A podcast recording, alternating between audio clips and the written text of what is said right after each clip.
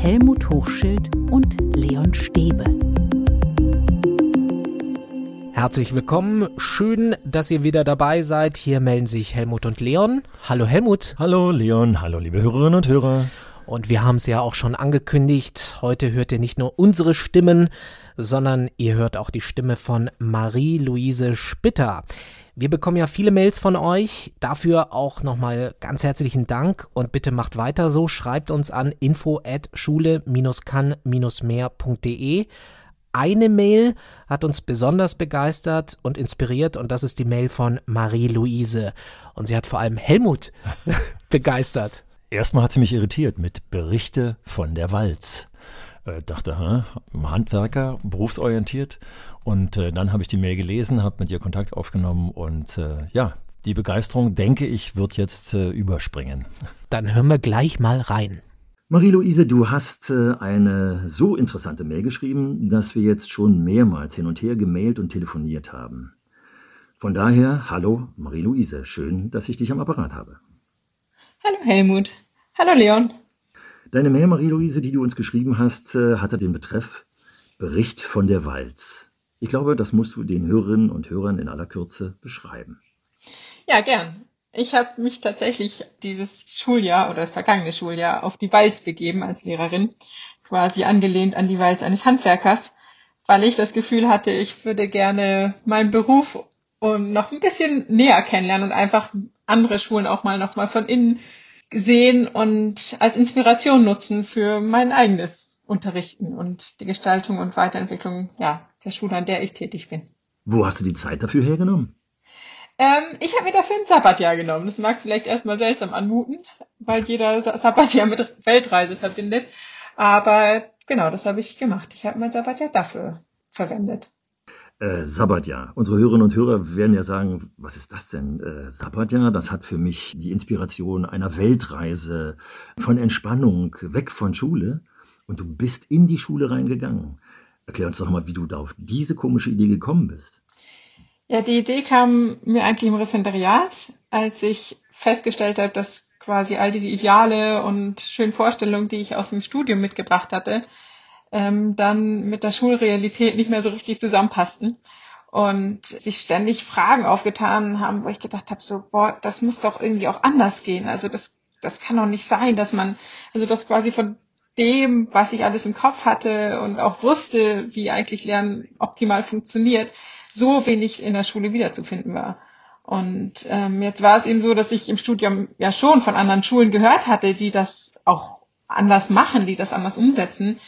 Und mir aber klar war, dass ich in dem Ausbildungssystem, wie es nun mal ist, äh, diese Schulen wahrscheinlich niemals von ihnen zu Gesicht bekommen werde. Und ähm, da habe ich gesagt, das, das kann nicht sein, das darf nicht sein. Das heißt, Maria-Luise, du hast gerade gesagt, du hast dir die Schulen ausgesucht. Unter welchen Kriterien hast du denn die Schulen dir ausgesucht? Und vielleicht kannst du gleich mit einfügen, hast du denn das, was du gehofft hast in den Schulen, äh, dann auch gesehen? Und was war das Wichtigste, was du gesehen hast? Ja, also ich hatte, ich hatte natürlich ein paar ähm, Fragestellungen, die ich im Voraus hatte. Und ich habe mit Schulen angefangen, die mir über den Weg gelaufen waren, meistens auf YouTube tatsächlich. Und wo ich gesagt, okay, die sehen spannend aus, da möchte ich mal reinschauen. Und das hat sich dann so ein bisschen peu à peu weiterentwickelt. Also ich hatte gar nicht alle Schulen von Anfang durchgeplant. Ich hatte im Endeffekt eine ähm, sehr innovative Gemeinschaftsschule in Baden-Württemberg, eine Montessori-Schule in Brandenburg, eine Stadtteilschule in Hamburg eine Jena-Planschule in Thüringen und schlussendlich noch ein Gymnasium für Hochbegabte in Sachsen, die ich besucht habe, also quasi sehr breit gestreut, vielleicht mit einem kleinen Hang hin zur Reformpädagogik. Ja, ich glaube wirklich eines der vorherrschenden Gefühle war tatsächlich das Gefühl von Raum und Zeit zu haben für das Lernen. Also das war sowohl in der Gemeinschaftsschule ähm, in Baden-Württemberg hier, die das eben sehr stark aufgelöst haben, die, diese, diese Raum- und Zeitgrenzen, aber auch ähm, in den beiden reformpädagogischen Schulen so, dass da einfach Zeit, also dass Zeit fürs Lernen einfach da ist, gegeben wird. Und ähm, das, glaube ich, ist ein ganz, ganz entscheidender Punkt, der das ganze Lernen sowohl für die SchülerInnen als auch die LehrerInnen deutlich entspannter macht und auch effizienter macht im Sinne von, dass mehr hängen bleibt. Hast du denn den Eindruck, wenn ich da auch gleich zwischenfragen darf, du hast das jetzt von der Gemeinschaftsschule erzählt, das heißt, diese Schule hat ja auch zu Schulabschlüssen geführt. Haben die dann trotzdem, äh, obwohl sie sich sehr viel mehr Zeit zum Lernen genommen haben, die Kompetenzen erreicht, die dann für den Schulabschluss äh, nach Klasse 10 äh, oder gar in dem Gymnasium, in dem du warst, im Abitur gebraucht wurden. Denn das ist ja das Argument von vielen Lehrerinnen und Lehrern, die sagen, nee, ich muss den Stoff schaffen, ich kann mir nicht so viel Zeit nehmen, wie ich eigentlich brauche. Äh, ja, absolut. Also von der Gemeinschaftsschule ist tatsächlich so, also die haben auch mehrfach den Schulpreis gewonnen und die haben überdurchschnittlich gute Ergebnisse, zumindest bis zum Realschulabschluss und die haben jetzt eine Oberstufe bekommen und ähm, da sieht es aber bisher auch sehr gut aus. Ich glaube, die machen heute das, die, oder dieses Schuljahr die ersten Abiturprüfungen. Jetzt hast du den Aspekt Zeit genannt. Die nehmen sich also sehr viel mehr Zeit zum Lernen. Noch zwei wichtige Aspekte, die du in diesen Schulen gesehen hast, die dir in anderen Schulen fehlen. Zwei weitere Aspekte. Tatsächlich ein weiterer Aspekt sind stufengemischte Lerngruppen. Das habe ich an drei von den fünf Schulen gesehen und habe da tatsächlich einfach die positiven Effekte auch für den Selbstwert der einzelnen Kinder sehen können. Dass nämlich, also was der Witz daran ist quasi, ist, dass die Schüler eben nicht dauerhaft mit Gleichaltrigen ja, gemischt sind und sehen können, okay, ich bin, weiß ich, vielleicht immer der Schlechteste oder immer der Beste oder immer irgendwie Mittelfeld, sondern dass sie immer sich wahrnehmen können auf quasi ihrem eigenen Lernweg. Und es gibt immer welche, die sind schon ein Stück weit voraus, von denen können sie was lernen. Und es gibt immer welche, die sind noch ein Stück hinter ihnen und denen können sie wiederum was beibringen. Und dass diese Synergieeffekte, also auch für das Lernen der Schüler selbst total wichtig ist, aber auch das Lernen in der Lerngruppe auch für die Lehrkraft erleichtern, weil eben nicht die Lehrerin plötzlich oder der Lehrer plötzlich alles erklären muss, sondern auch ganz viel untereinander gelernt werden kann. Die dauerhaften Hörerinnen und Hörer werden merken, dass mir jetzt das Herz hüpft. Wir haben zwei Folgen gleich am Anfang unserer Podcast-Reihe gemacht zum äh, jahrgangsübergreifenden Lernen. Und äh, dummerweise müssen wir beide feststellen, äh, Marie-Louise, du und ich, äh, dass äh, in einigen Bundesländern das Rad da eher wieder zurückgedreht wird. Aber umso schöner, dass du ihn als zweiten Aspekt genannt hast, ohne dass wir das vorab besprochen haben. Und jetzt noch den dritten Aspekt. Äh, was ist dir aufgefallen, was dir in anderen Schulen fehlt? Mm. Ja, ich glaube, das, äh, ich glaube, das ist tatsächlich auch eins der, der stärksten Eindrücke, die bleibt. Die Freude am Lernen. Also, dass wenn ich den Druck rausnehme durch Noten, und durch diese externe Bewertung die ganze Zeit und den Schülern die Möglichkeit gebe, eben auch dann durch mehr Zeit, sich individuell mit den Lerninhalten auseinanderzusetzen, dass dann einfach die Freude wieder zurückkehrt in das Lernen und auch dass das Prüfung oder ähm, ein sich testen überhaupt gar nichts Schlimmes ist. Also ich hatte ein Erlebnis, das jetzt quasi vielleicht, das war vielleicht die Krönung von diesem Gesamteindruck der Freude des Lernens. Da war ich an der Montessori-Schule in der 4, 5, 6 und ähm, die SchülerInnen hatten sich gerade mit dem Thema Wortart auseinandergesetzt, was ja erstmal jetzt nicht furchtbar spannend ist, waren aber sehr eifrig dabei, vielleicht auch, weil die Materialien sehr anregend sind bei Montessori. Und dann sollte nun ein Test geschrieben werden. Und ähm, jetzt kam die Lehrerin mit diesem Test in dieses Klassenzimmer und sagte, ja, okay, wir schreiben jetzt den Test. Und die Schüler brachen in ein Jubeln aus umringten, sie rissen ihr quasi die Tests aus den Händen und verzogen sich dann ihre Ecken, um diesen Test zu schreiben. Und also ich habe gedacht, ich falle vom Glauben ab. Also ich, wenn ich sage jetzt fest, wir schreiben einen Test, dann kriege ich kein Jubelgeschrei. Ich kriege Jubelgeschrei, wenn ich sage, ihr habt heute früher aus oder wir spielen Spiel, aber sicherlich nicht, wenn ich sage, wir schreiben einen Test. Marie-Louise, also mit dem Test, also eigentlich das, was wir ja eher negativ konnotieren, wird von dir so beschrieben, dass der äh, Lernablauf offensichtlich so gewesen ist, dass die Schülerinnen und Schüler das tatsächlich trotzdem gerne gemacht haben. Also es geht und äh, das finde ich ganz toll. Und wenn du diese Schulen, äh, die du genannt hast, mal Revue passieren lässt, gibt es noch etwas, was du in allen fünf Schulen, glaube ich, waren es, äh, also in allen Schulen gesehen hast, wo du sagst, das war aber noch ein gemeinsamer Punkt, da könnten auch alle fünf Schulen nochmal dran drehen. Gibt es so etwas?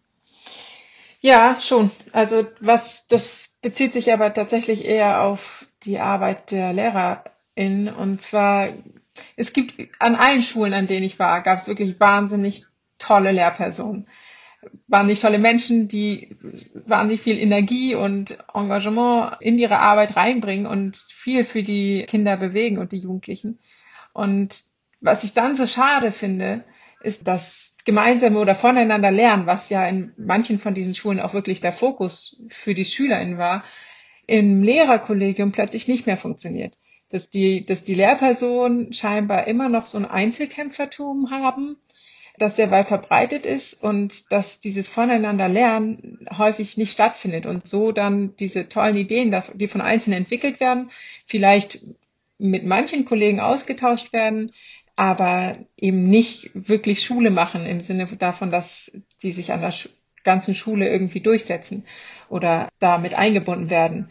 Und das fand ich, das fand ich wahnsinnig schade, weil ich meine, wenn all diese, dieses Potenzial, was da ist, diese Innovation, dass die innerhalb einer Schule dann nicht genutzt wird, das fand ich, das fand ich sehr schade. Und ich glaube, das hat aber tatsächlich auch viel damit zu tun, dass dafür eben die entsprechenden Strukturen häufig fehlen. Also die Strukturen, die vielleicht auch von der Schulleitung dafür gegeben werden müssten, da weiß nicht, Kooperationszeitfenster oder wie auch immer zu schaffen, dass die fehlen. Also, das sagt Marie-Louise Spitter und das war ihr Bericht von der Walz. Und das, Helmut, das muss ich schon sagen, das, was sie gemacht hat, ist schon, ist schon beeindruckend. Ja, auf jeden Fall. Und wenn man sich jetzt nochmal überlegt, äh, sie ist praktisch Anfängerin. Äh, sie ist ganz frisch im Dienst. Und wenn wir ihr jetzt äh, gerade eben zugehört haben, was da für Gedanken, für übergreifende, für innovative Gedanken geäußert wurden, was da drin steckt an Potenzial. Und das am Anfang ihres Dienstes. Und das ohne, dass sie breite Erfahrung hat. Und das ist das, was vorhin du, du ja schon gesagt hast, was mich tatsächlich begeistert hat. Und ich vermute, dass das bei dem anderen, ein oder anderen Hörer auch so angekommen ist. Vor allem, wenn man sich nochmal in Erinnerung ruft, die hat gerade angefangen. Was hat sie für sich da geschaffen? Was hat sie erreicht? Ist das sowas wie ein Fundament? Was schafft man durch so eine Walz im Bildungssystem, im Schulwesen? Also da hast du eben gerade den wichtigsten Begriff schon genannt. Ein ganz, ganz tolles Fundament, ein Gegenpol gegen Unflexibilität und Fantasielosigkeit.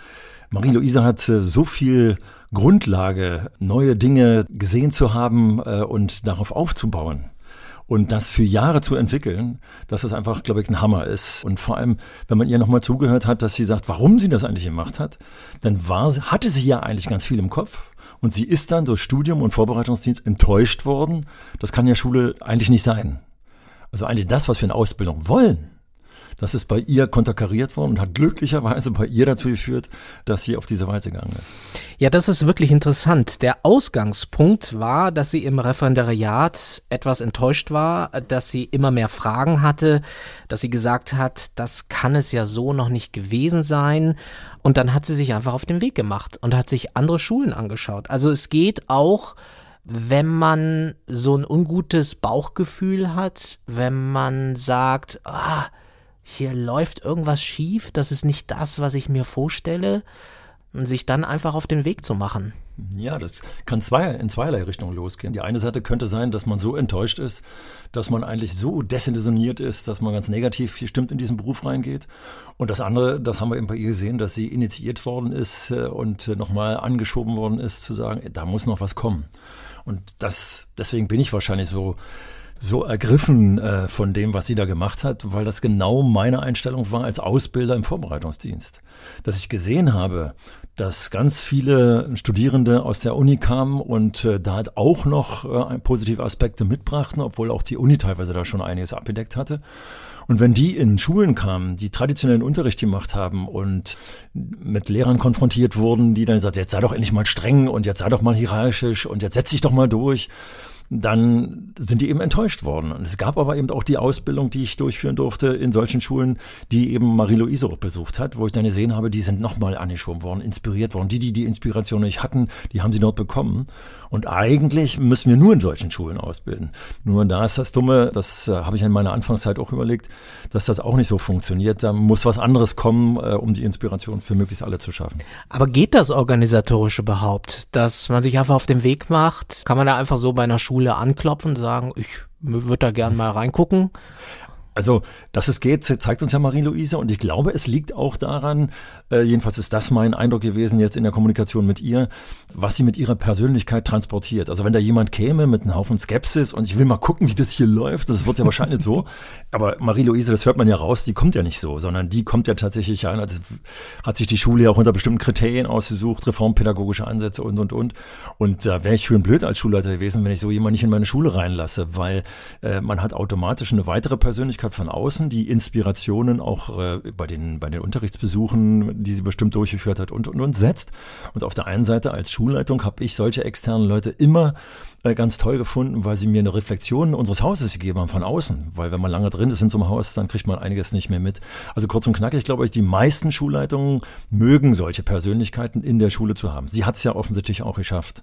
Von daher schafft man Und jetzt aber die Frage, ja, wie kann man sowas organisieren? Und das ist so ein bisschen blöd. Das tut mir richtig weh, sozusagen, das hier auch noch auszusprechen.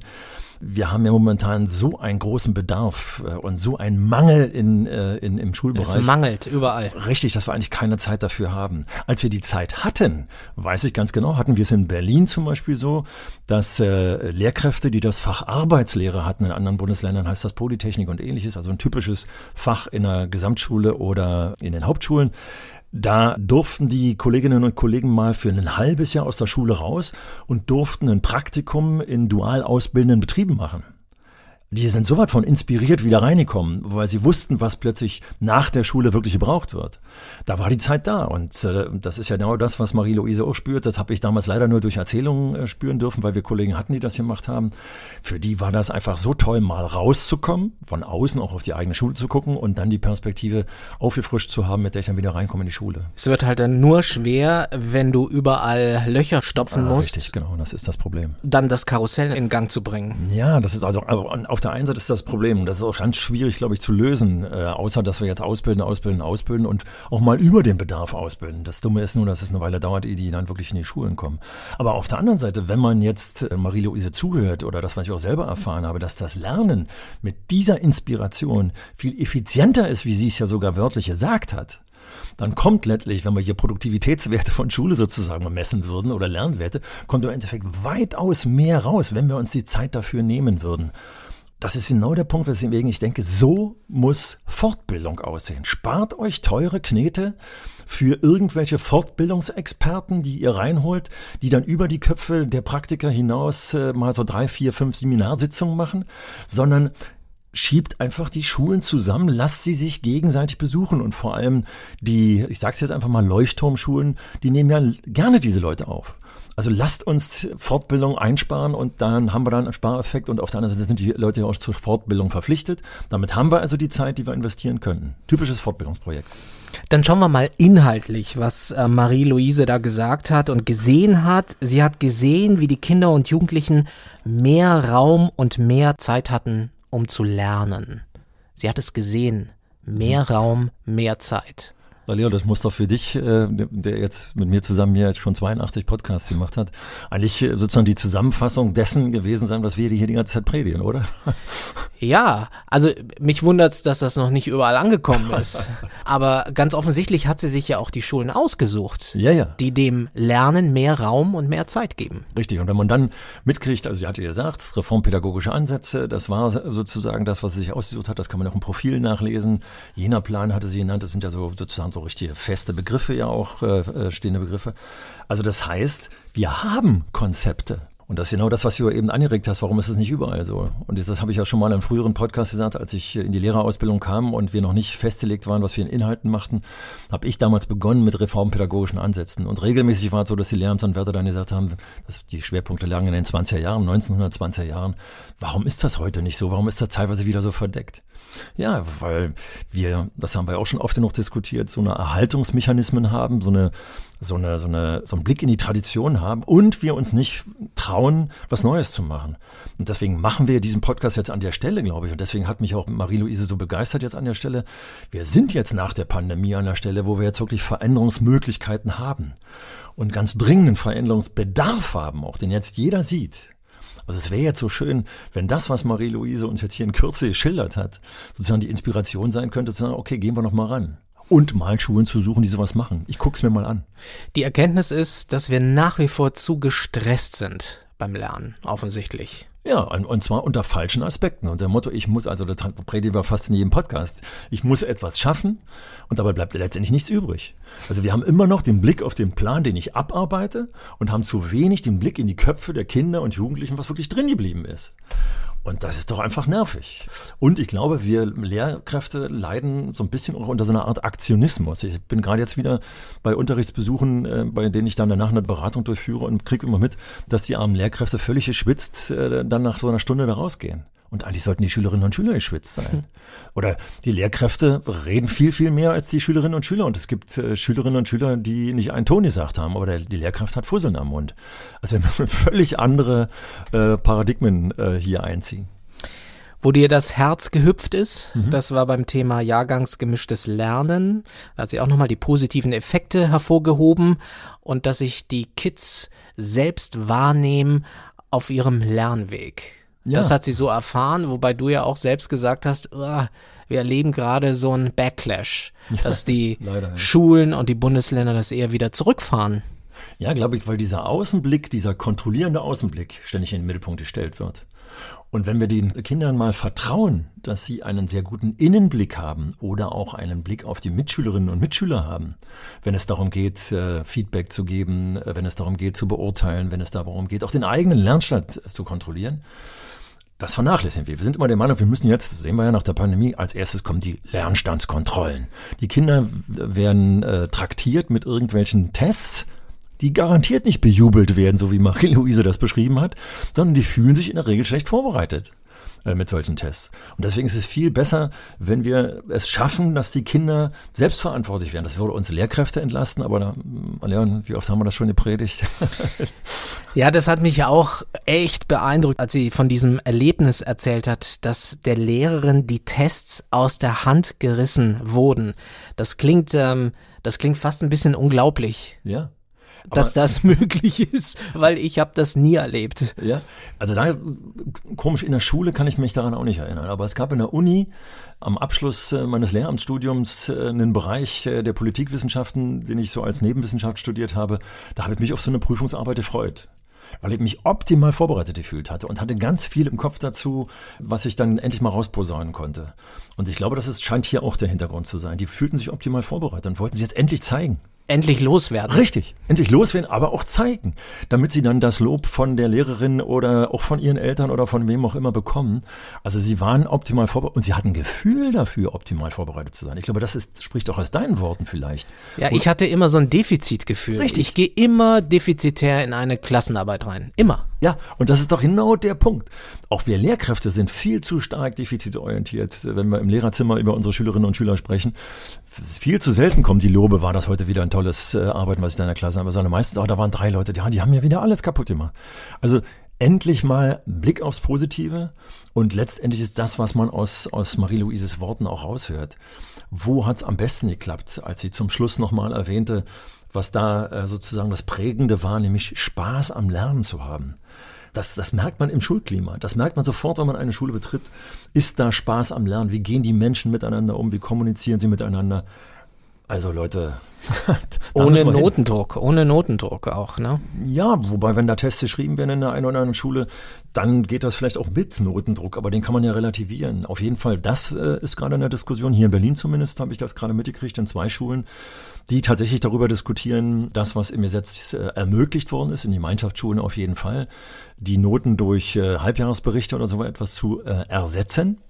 Das wird jetzt gemacht, weil tatsächlich ja sowieso äh, solche Zielvereinbarungsgespräche äh, mit den Schülern in diesen Schulen geführt werden. Und dann haben gesagt, Mensch, wenn ich sowieso mit den Eltern und den Schülern zusammen diskutiere, was können wir besser machen, wie können wir das äh, im nächsten Schuljahr nochmal äh, aufholen, was wir da verpasst haben, oder, oder, oder, warum, warum muss ich da eine Zahl davor setzen? Es ist viel sinnvoller, das inhaltlich zu füllen. Jetzt hat sie auch gesagt, an allen Schulen, die sie besucht hat, waren tolle Lehrkräfte, sehr engagiert, aber dass es eben mit der Zusammenarbeit zwischen den Lehrkräften immer noch hapert, dass es da nicht so ganz funktioniert. Also selbst an den besten Schulen hapert es da ganz mhm. offensichtlich. Also einerseits möchte ich das unterstützen, was Marie-Louise sagt, das ist mir genauso gegangen, dass die Schulen, bei denen ich den Eindruck hatte, oh, hier komme ich gerne her, hier kommen die Kinder gerne her, auf der anderen Seite auch immer so einen gewissen Erschöpfungseffekt bei den äh, Lehrkräften gespürt habe, der genau daraus resultiert, glaube ich, was Marie-Louise beschreibt, dass zu wenig Zeit dafür da war, gemeinsam im Team zu planen oder ähnliches. Denn sie sagt ja gerade, das wird bei den Schülerinnen und Schülern geschafft, dass die im Team kooperieren, kommunizieren, aber in der Lehrerschaft nicht. Und da muss ich sagen, äh, eine Privatschule, die Freudenbergschule, die ich ja immer wieder besuche, äh, habe ich gerade jetzt wieder erlebt. Die haben es eben geschafft, die haben Präsenzzeit für die gesamte Arbeitszeit, 40 Stunden in der Woche. Das heißt, da ist Zeit, zum Beispiel an einem Mittwoch ganz viele Stunden hintereinander, dass die Lehrerinnen und Lehrer in unterschiedlichen Konstellationen, mal fachbezogen, mal lerngruppenbezogen, miteinander ins Gespräch gehen und schauen, was sie jetzt verbessern können. Selbst die mosern so ein bisschen darüber, dass sie zu wenig Zeit haben, aber sie haben die Zeit, weil sie präsent sein müssen. Und ich glaube, in den traditionellen Schulen ist die Struktur so, dass die Lehrkräfte viel zu stark den Fokus auf die 45 Minuten Töpfe, also den Unterricht legen, den man alleine ja vertreten muss da vor der, vor der Gruppe und deswegen auch alleine vorbereiten muss. Und gar nicht mitkriegen, wenn ich gemeinsam vorbereite, dass das auch einen Synergieeffekt hat. Und das müssten wir aufbrechen. Wir müssten Kommunikationsplätze schaffen in den Schulen. Dazu brauchen wir Raum. Ich weiß, jetzt kommen viele und sagen, ja, wir haben ja nicht, ich habe gar nicht die Möglichkeit in der Schule von Noch mehr Zeit brauchen wir. Ja. ja, ja. Nein, nee, wir müssen die 40 Stunden, die in den Verträgen sind. Wir fokussieren immer diese 26, 27 Pflichtstunden, die wir haben. Und vergessen, was da an Vorbereitung und Nachbereitung stattfindet. Und die ausgebrannten, ja, sind dann praktisch nur noch 27 und sind ja auch nur 45 Minuten Stunden am Arbeiten und sind dann so erschöpft, dass das andere nicht mehr funktioniert. Und diese Erschöpfung kann man teilweise brechen, indem ich es mit den anderen zusammen mache. Dazu brauche ich aber Zeit und Raum. Wir müssen dieses Einzelkämpfertum aufbrechen. Aber Richtig. es ist interessant, dass sie sagt, also selbst an den Schulen, die wir als besonders gut, als besonders engagiert identifizieren, dass selbst da, selbst da ist es mhm. schwierig. Ja, ja. Also da könnten wir jetzt zu lange drüber reden, zum Beispiel über Arbeitszeitberechnung. Es geht alles über die Pflichtunterrichtsstunden alles, was da investiert wird im, äh, um die Stunden herum. Also ich denke, wir bräuchten einfach Arbeitsplatzprofile, die uns für diese 40 Stunden pro Woche ein gewisses Korsett, ich will ja kein Pflichtprogramm hier abwickeln, aber ein gewisses Korsett bringen. Für mich war es immer wichtig, zum Beispiel, wenn es um Elterngespräche ging, Kommunikation mit den Eltern. Äh, der Fokus liegt so innerhalb der Schule, dass ich die Kommunikation mit draußen völlig vergesse. Wenn ich aber so ein Arbeitsplatzprofil hätte und vielleicht sogar Zeiten eingerichtet bekomme, wo wir gesammelt eine Sprechstunde, äh, was weiß ich, freitags von, also muss ja nicht freitags nehmen, krieg gleich den Gegenwind, sagen wir äh, dienstags von 16 bis 18 Uhr ist Sprechstunde für die Eltern. Da werden zwar nicht viele sagen, bist du dann wahnsinnig noch bis 18 Uhr, aber dann habe ich mal zwei Stunden. Und zwar jede Woche, wo diese Gespräche stattfinden, wo ich Lobe loslassen kann, wo ich Probleme mit den Eltern besprechen kann und, und, und.